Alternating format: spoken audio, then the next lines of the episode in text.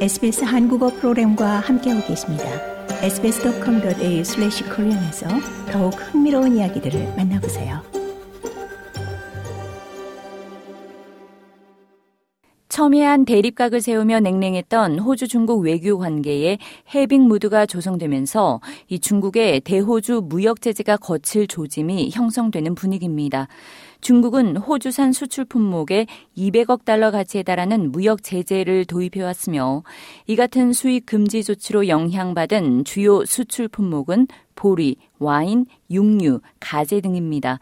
이 양국 관계는 2018년 말 중국 통신 장비 기업 화웨이의 호주 5G망 참여 금지에 이어 이 전임 자유당 연립 정부의 코로나19 기원 조사 등으로 악화됐고 이는 중국의 호주산 제품 수입 금지로 이어졌습니다.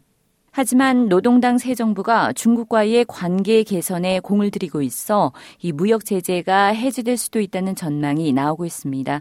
지난 11월 앤서니 알바니지 호주 총리가 이 G20 정상회담을 계기로 시진핑 중국 국가주석과 회담을 가지며 양국 관계 개선을 위한 대화의 물꼬를 튼 데 이어 지난 21일에는 페니웡 호주 외무장관이 중국을 방문해 무역 제재를 비롯한 다양한 이슈에 대해 논의했습니다.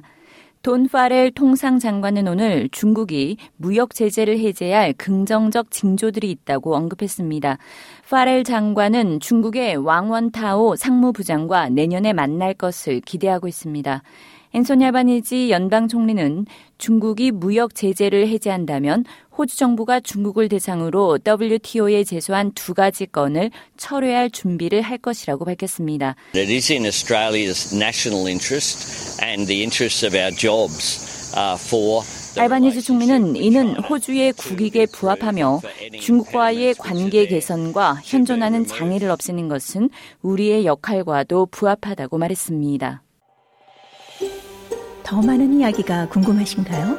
애플 포드캐스트, 구글 포드캐스트, 스포티파이 또는 여러분의 포드캐스트를 통해 만나보세요.